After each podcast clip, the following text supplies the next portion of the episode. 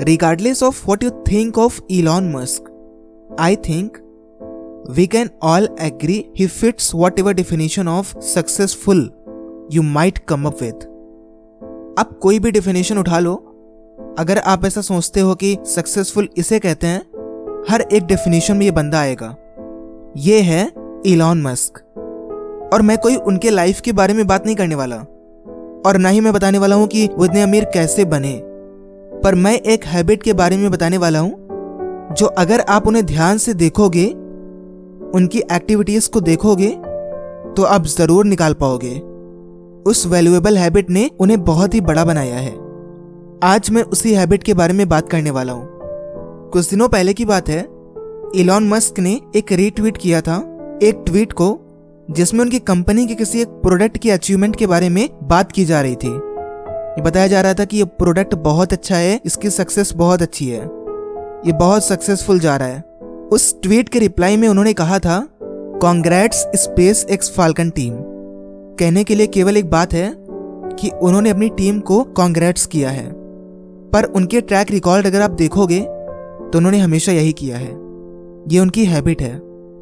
मैं ये नहीं कह रहा हूँ कि वो बहुत अच्छे इंसान हैं, क्योंकि ना तो मैं मिला हूँ और ना ही आप।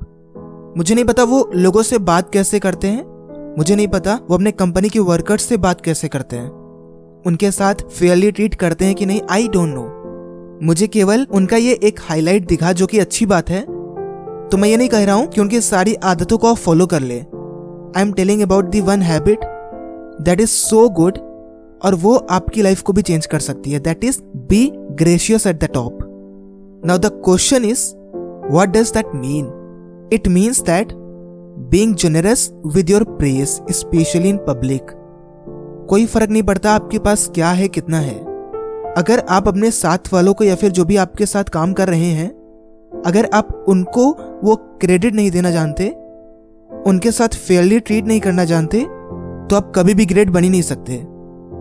जो भी आप दे सकते हो, आप उससे ज़्यादा देने की कोशिश करो, क्योंकि जहाँ पर भी आप अपने टाइम और रिसोर्स को इन्वेस्ट करते हो, हमेशा माइंड में यही मत लाओ कि यहाँ से प्रॉफिट बनना चाहिए। Sometimes your character is more important than anything else आपका कैरेक्टर कैसा है, आप इंसान कैसे हो यह भी बहुत मैटर करता है कभी कभी आपको टॉप पर पहुँचने के बाद भी डाउन टू अर्थ तो रहना ही है, उसके बारे में मैंने पहले भी बात कर ली है। आज बात कर रहा हूँ बी ग्रेशियस यानी कि उदार बनिए। आपकी सक्सेस आपको ऐसे कई सारे मौके देगी। आपको उस लायक बना देगी कि आपके पास कई सारे मौके आएँगे सो so दैट कि आप किसी की मदद कर सके, किसी की लाइफ को अफेक्ट कर सके। और ऐसे भी मौके आएँगे कि आप किसी और की लाइफ को बर्बाद कर सकें। नाउ इट्स योर चॉइस अब ये आपका कैरेक्टर शो करेगा, आप क्या करते हो? आप टॉप पे रह के ग्रेसियस बनते हो, यानी कि उदार बनते हो, या फिर बैडमैन बनते हो? It's your life. पर जो भी चॉइस होनी चाहिए, वो क्लियर होनी चाहिए और अच्छी होनी चाहिए। सही क्या है? Be gracious at the top.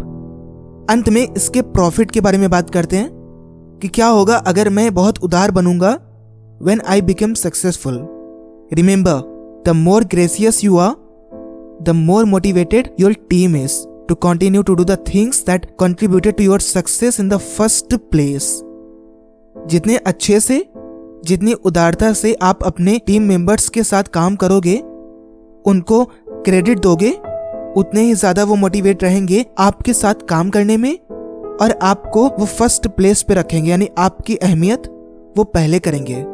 और एक लास्ट क्वेश्चन बचता है कि इंपॉर्टेंट क्यों है? इंपॉर्टेंट इसलिए है क्योंकि आपकी सक्सेस आपकी टीम पे डिपेंड करती है, जो कि आपके साथ रहती है। और अगर वही मोटिवेट होकर काम नहीं कर रही है इसका मतलब है कि आपका असफल होना पक्का है।